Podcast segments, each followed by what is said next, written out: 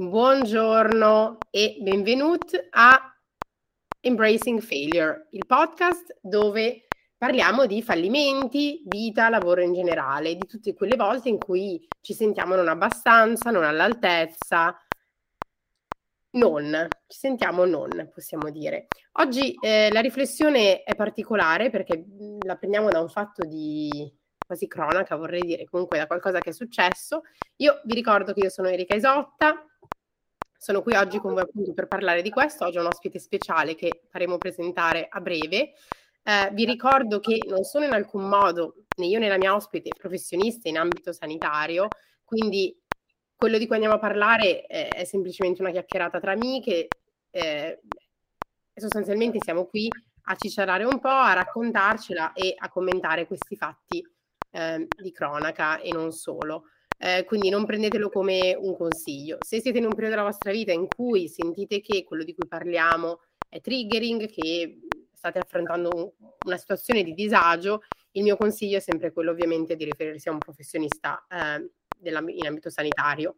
Come sapete tutti, io sono una grande fan della terapia e lo faccio una volta a settimana, a volte anche due con Uno Bravo, che è una piattaforma online. Quindi super consigliata. Ma torniamo a noi.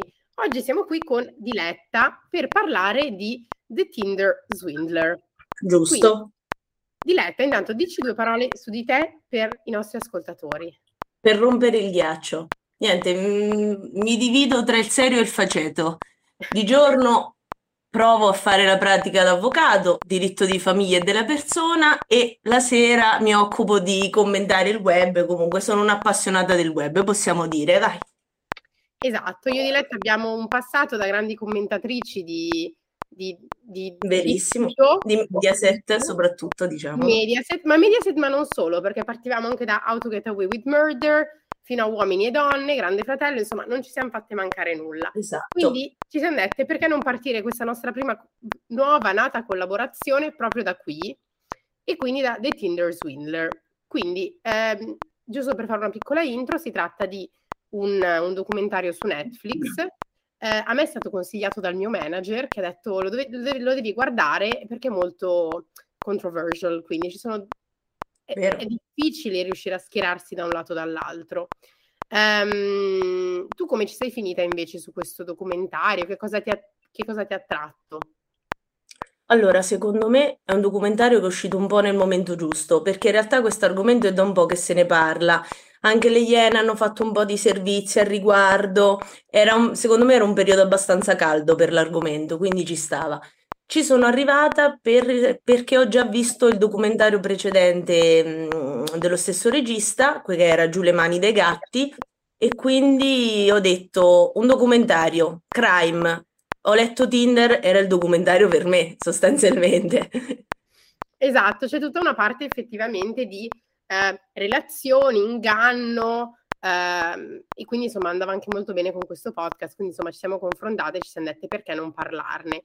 Quindi per darvi un pochino una sintesi, The Tinder Swindler eh, racconta la storia eh, di questo mm, signore, di quest'uomo. Sì, ragazzo, forse. Ragazzo, sì. insomma, anche 29-30 anni, forse un po' di più, anche, penso abbia iniziato sull'età, che si chiama Shimon Ayut, eh, che viene però anche conosciuto come Simon Leviev, Leviv, non lo so. È sostanzialmente un truffatore istra- israeliano che si atteggia a figlio di eh, commerciante di diamanti ehm, per attirare sostanzialmente eh, degli incontri appunto su Tinder. Tinder, per chi ci segue non lo sa, è un'app di incontri dove le persone possono creare un proprio profilo, inserire le immagini. Le sue immagini ovviamente mostravano un... Um, uno stile di vita molto lavishing, quindi lui seduto sul jet privato, lui sullo yacht, vestiti firmati, eh, insomma un vero e proprio bocconiano, basta, ho finito con le battute. Però vabbè, siamo qua comunque, sapete, un pochino tra, tra, tra il serio e, e, il divertente, perché comunque eh, bisogna fare le cose con una certa eh, leggerezza anche quando si parla di certi ehm, argomenti. Um, lui sostanzialmente nella prima parte eh, eh, del, del, del, suo schema di truffa attirava le donne, principalmente donne penso, comunque attirava le persone eh, o almeno noi sappiamo che fossero solo donne, ma magari non erano solo donne, in questo circolo dove faceva vedere che lui aveva una vita molto busy da businessman, una sera era a Barcellona, una sera era a Vienna, una sera a Londra, eh, le incontrava per i primi appuntamenti al Four Seasons dove tutti lo conoscevano per nome, eh, queste grandi cene di, con caviale, insomma veramente un, un qualcosa di irreale e lontano dalla vita di tutti i giorni, penso per molti e per molte di noi. E poi che cosa faceva? Diletta, raccontaci la seconda parte della truffa. Cosa faceva? Sostanzialmente faceva, già dopo il primo appuntamento, cercava di far innamorare di sé queste ragazze, che nel documentario sono tre, che raccontano eh, sostanzialmente la loro storia, e aveva, diciamo, architettato e adattato, possiamo dire, lo schema Ponzi alla sua situazione, nel senso che dopo un mese, un paio di mesi di corteggiamento e di storia, insomma, d'amore a distanza, iniziava improvvisamente a chiedere soldi, poiché non poteva, con la scusa, insomma, adducendo la scusa di non poter più usare le proprie carte di credito, eccetera, e appunto di aver bisogno di piccoli prestiti che poi piano piano crescevano e arri- si arriva a parlare nel documentario di 140 mila dollari, eccetera, quindi mh, mm, delle cifre altissime, inimmaginabili. E mh, se posso, la prima riflessione che, che mi ha fatto venire in mente è questa, che la vera furbizia, al di là, o diciamo malvagità, è, è che è riuscito a puntare sul, um, sul fatto che su Tinder più o meno delle volte, tranne casi insomma limite, le persone cercano di trovare qualcuno che abbia interessi in comune. Questo perché? Evidentemente è riuscito ad avvicinare delle ragazze che in qualche modo avevano una una disponibilità economica da poter elargire. Quindi è stato questo secondo me il fa- cioè, uno dei punti sui quali mi sono interrogata di più sostanzialmente, perché avrebbe potuto avvicinare persone che semplicemente non avrebbero mai potuto dare più di 1000 euro, 2000 euro. E quindi mh, è stato quello secondo me a creare il circolo vizioso e poi ovviamente tutta la manipolazione che sicuramente c'è stata assolutamente. Questo è molto interessante. Sai cosa? Questa riflessione non l'ho vista da nessuna parte, però adesso che mi ci fai pensare, mi dico, caspita, ma sai che effettivamente, vabbè, lui ovviamente secondo me tutti i suoi match, lui faceva sempre swipe a destra perché sì. doveva matchare tutti. Però, però, lo fanno tutti gli uomini. Però lo fanno tutti, brava, esatto, quindi anche lì c'è proprio anche un, un, un double standard.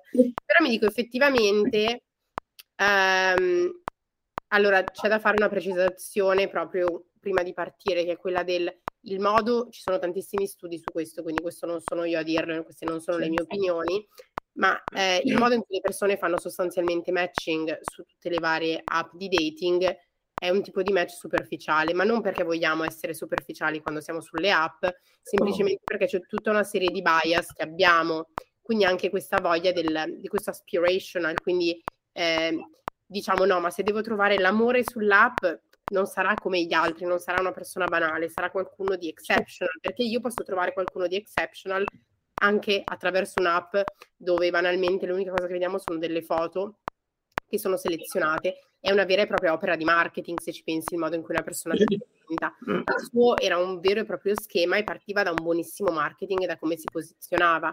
Perché quando effettivamente ti sei venduto esatto. bene, a qualcuno d'amore, perché magari erano persone che avevano bisogno di un affetto, di amore, di qualcosa, eh, ti sei venduto come quello di è proprio marketing base, è proprio business 101. Se una persona ha un need e tu a quella persona dai quello di cui ha bisogno, vorranno di più e quindi si creerà questo rapporto di ok, sono pronta a fare qualsiasi cosa per aiutarti per continuare a tenere questa cosa eh, in piedi.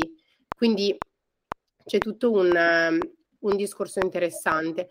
Eh, ovviamente ehm, il modo in cui, in cui poi questa, questa, truffa si svolgeva è che lui, appunto, come dicevi tu, eh, diceva di essere in pericolo, i suoi nemici l'avevano messo alle strette e effettivamente queste persone si sono trovate a dire ok, allora ehm, ti aiuto, certo, perché se una persona comunque ti dice voglio dei figli con te, voglio sposarti e tu te lo vuoi sentire dire da quella persona, ehm, figurati, ci facciamo a volte dei castelli in aria quando una persona non sì. vuole stare con noi, quindi immagina quando una persona che ci piace vuole stare con noi, siamo pronti a tutto per tenerla nella nostra vita. Eh, mm. La riflessione del quanto lontano si può andare effettivamente per eh, tenere qualcuno con noi. Tantissimo, certo, questo magari è un caso limite, diciamo, perché parliamo di una truffa vera e propria, ma in realtà è, ad- è adattabile a, a, uno schema di un tipo di relazione tossica che tutti abbiamo avuto assolutamente nel corso dell'adolescenza e anche dopo. Cioè, quante cose abbiamo fatto e ci siamo forzati di fare e di cambiare per rendere qualcuno magari più contento, più felice, più, più vicino. Anche perché mh, un'altra cosa no, che mi ha colpito no, è, è, è, che secondo me tiene legate le persone è la montagna russa emotiva. Cioè il partire al massimo del ti amo, ti voglio, che bello, stiamo insieme, ti porto qui, ti porto lì, o comunque sia, stiamo bene insieme, al, ehm, al dramma del sto male oppure ho bisogno di soldi perché ho dei nemici, quella. Cioè è, è questo continuo up and down che secondo me manipola tantissimo e tiene le persone strette e legate. È proprio rical- è stata ricalcata la relazione tossica per eccellenza. Esatto, perché questo punto delle, delle montagne russe, tra l'altro ne parla anche la, la Lucarelli nel suo ultimo libro che fa cuore di relazioni tossiche in realtà sì. poi appunto i modelli possono essere diversi perché a volte si parla di um, una carica emotiva, quindi le persone vogliono semplicemente manipolare, lui qua lo faceva chiaramente per un ritorno economico, ovviamente questa persona sicuramente ha altre pato- patologie perché per mettere insieme una cosa di questo tipo certo. eh, è interessante, lo schema, il modo in cui funzionava è che mentre una vittima stava dando lui i soldi eccetera, lui quei soldi li spendeva sulla successiva, e alla fine di questa storia del documentario, che cosa succede? Perché diamo anche un po' di, un po di spoiler, sì. altrimenti che cosa sarebbe? Non saremmo le regine del web, altrimenti. Che Disclaimer spoiler. Passate a 10 secondi. e praticamente che cosa succede? Che alla fine loro, eh, una, una, di loro che è Cecil, che è quella che sembra un po' più ingenuotta, più così, che di nuovo non, le, non gliene voglio fare una colpa, ma arriveremo anche lì eh, va da un, da un, giornale in Norvegia dopo aver dato lui una somma all'incirca di 250 mila dollari e, mm, e, si scoprono, riescono a trovarsi diverse vittime, l'unione fa la forza, insomma eh, diciamo che alla fine viene, viene trovato, viene fermato dall'Interpol perché era perseguitato in sette paesi, ha una sentenza di 15 mesi e ne passa solo 5 in prigione. Oggi quest'uomo, di cui appunto il nome ha 40.000 nomi diversi, quindi chi lo sa, eh, è un uomo libero e probabilmente continuerà a truffare, chi lo sa. Eh, questo è un pochino il, l'int che ci dà Netflix.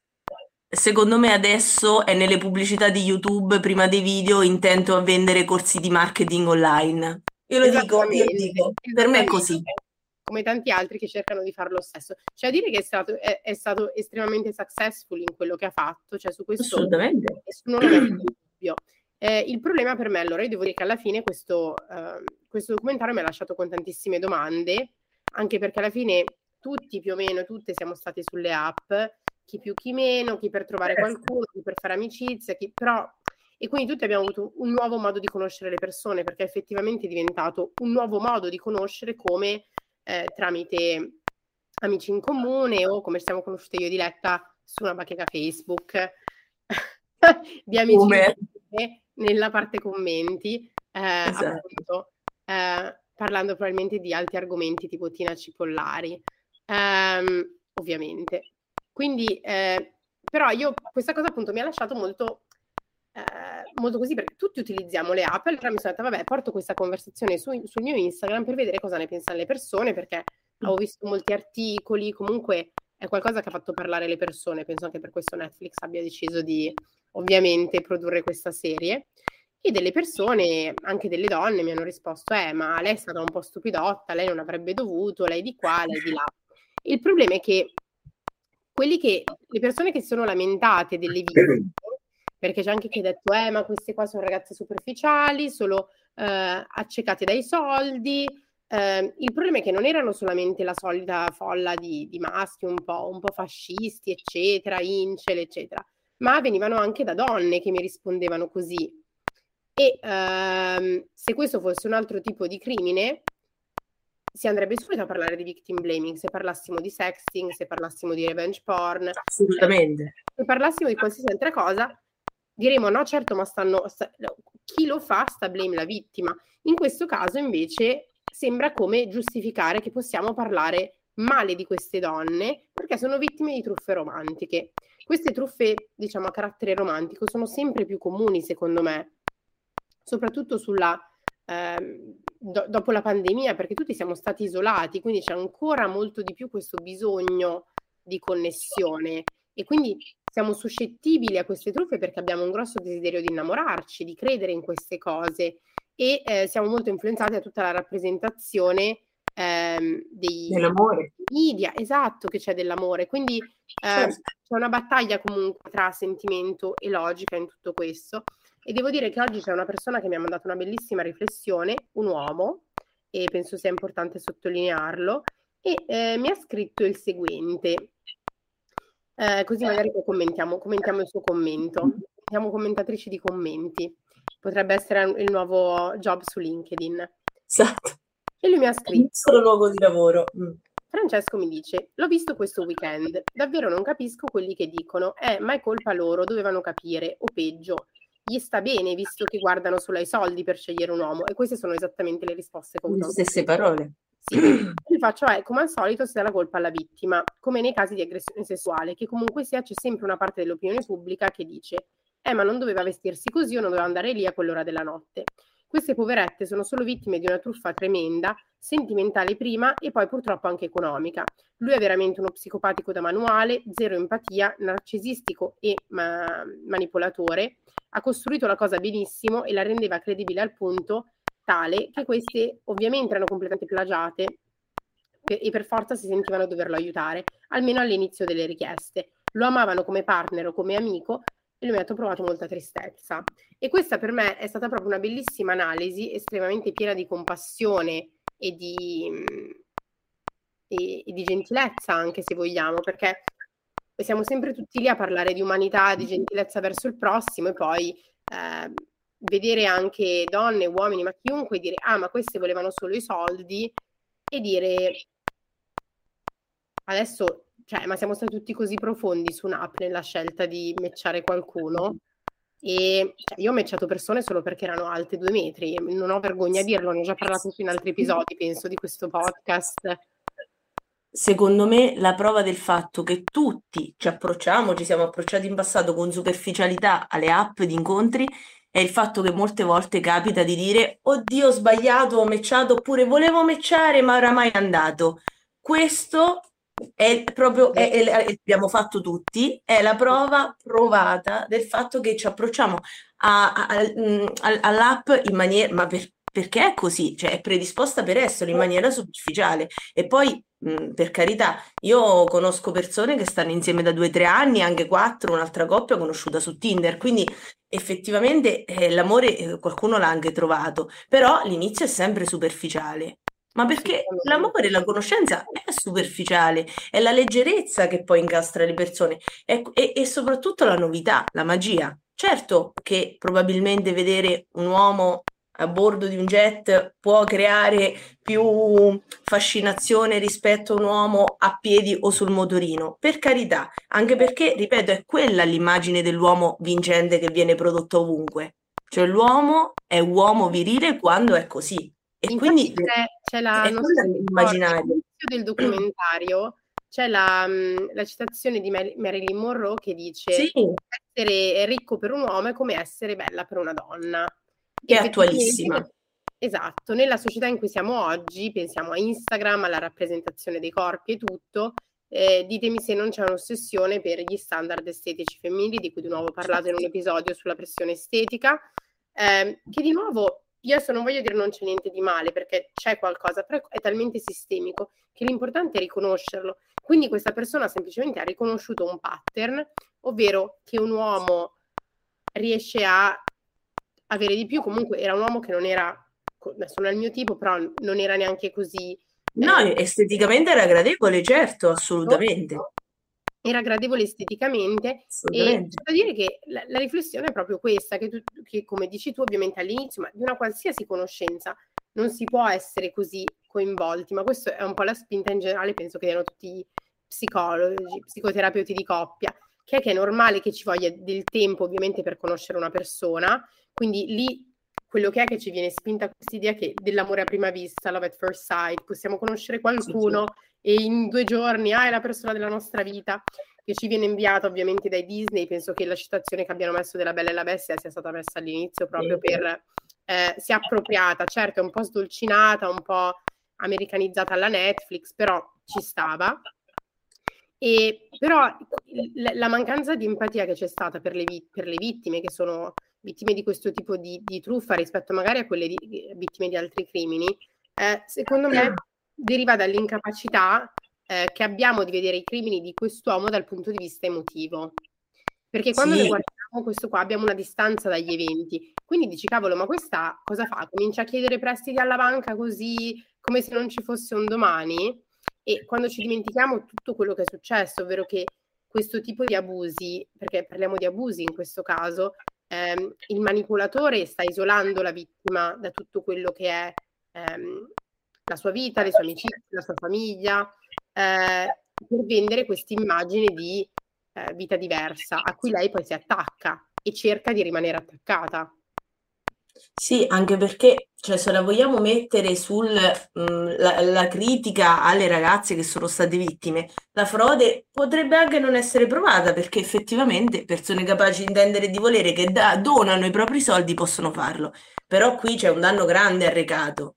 E lì, cioè, secondo me, è questa la, la grande differenza, che non si paga la superficialità con un danno del genere. No. Cioè, che non è nemmeno quantificabile, immagino, non si può quantificare. Superficiali e Tutti immagino che siamo stati superficiali. E quindi la cosa certo. che mi dico è, um, è estremamente, uh, è, è, molto superficiale dire, ah, ma queste persone uh, si meritano quello che è successo, perché penso che nessuno merita un, alcun no. tipo di abuso in generale, capito? Certo. Ovviamente per dire che eh, la domanda è come si è potuta spingere fino a lì, però non, non essendo noi in quella situazione è difficile, per quello è importante amplificare e ascoltare le storie delle vittime. Sì.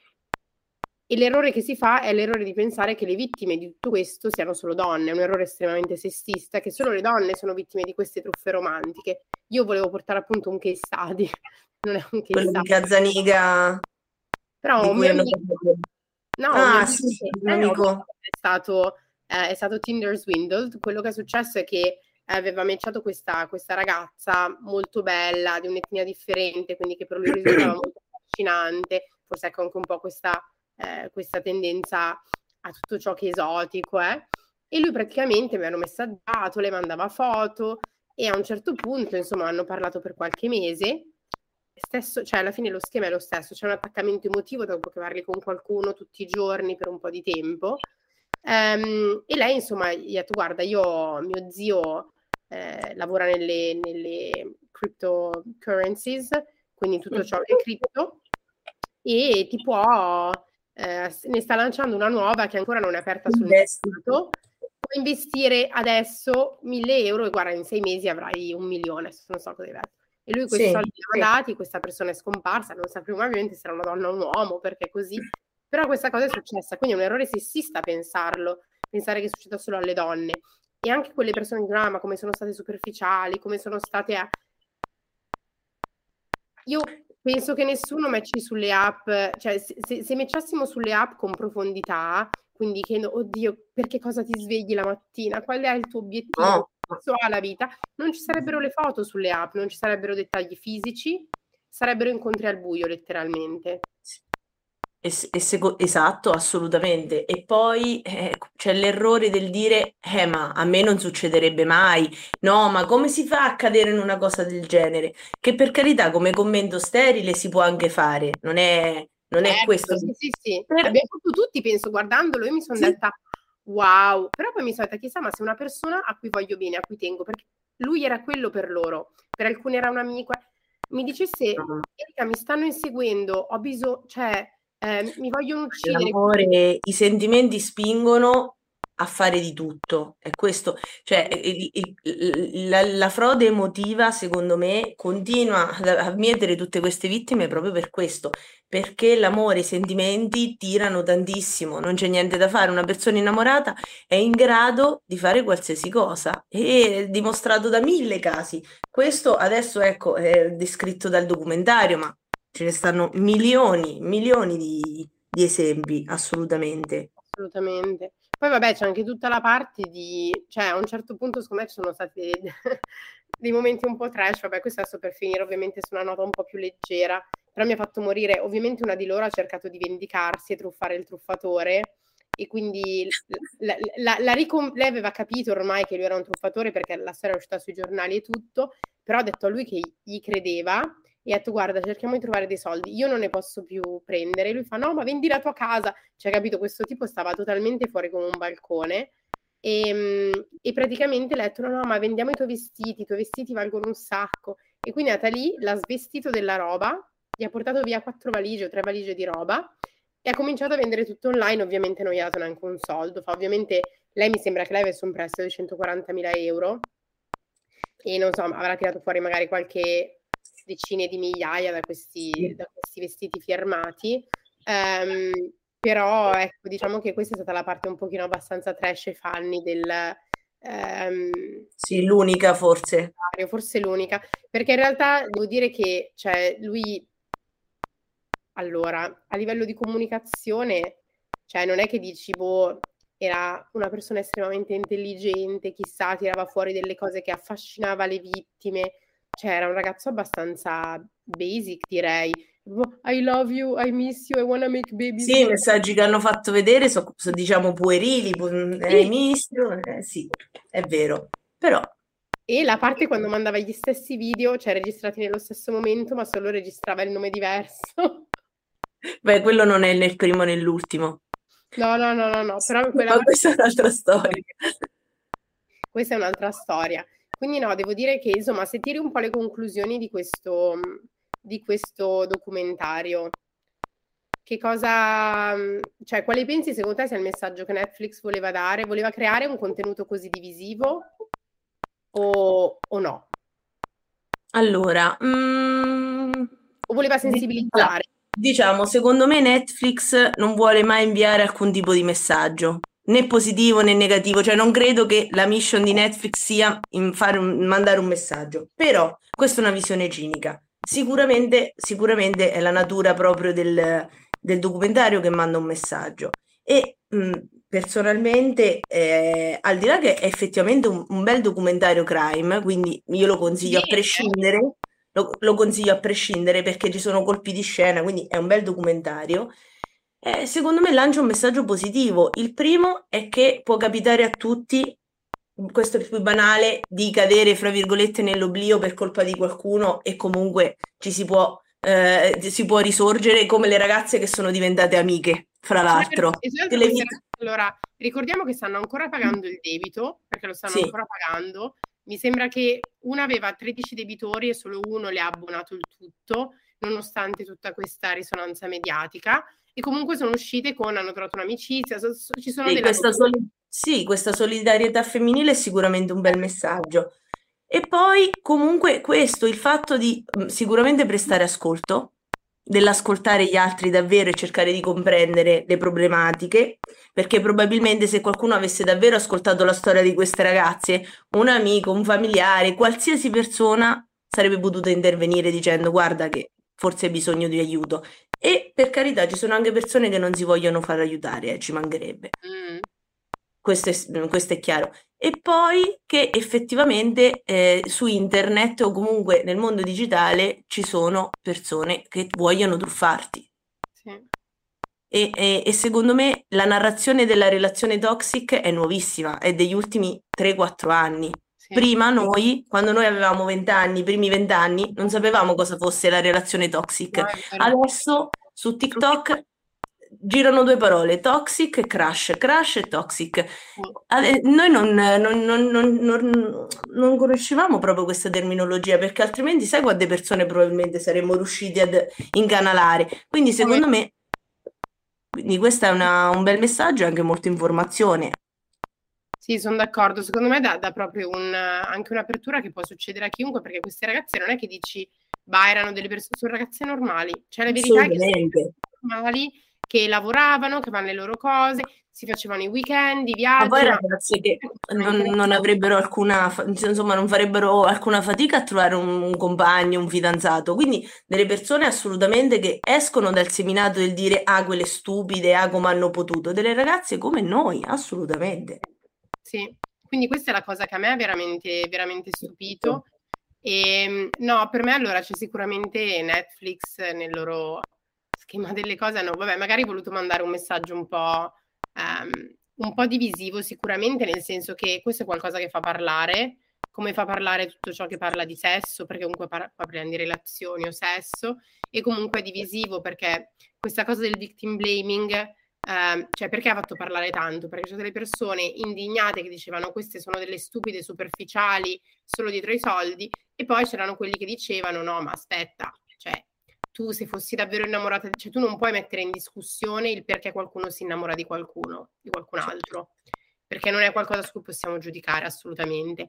E quello che poi una persona decide di fare quando è innamorata e quando vuole difendere quello che ha, qualunque cosa abbia o non abbia o pensi di avere, perché qui il problema è che entriamo proprio in un territorio dove si naviga vista.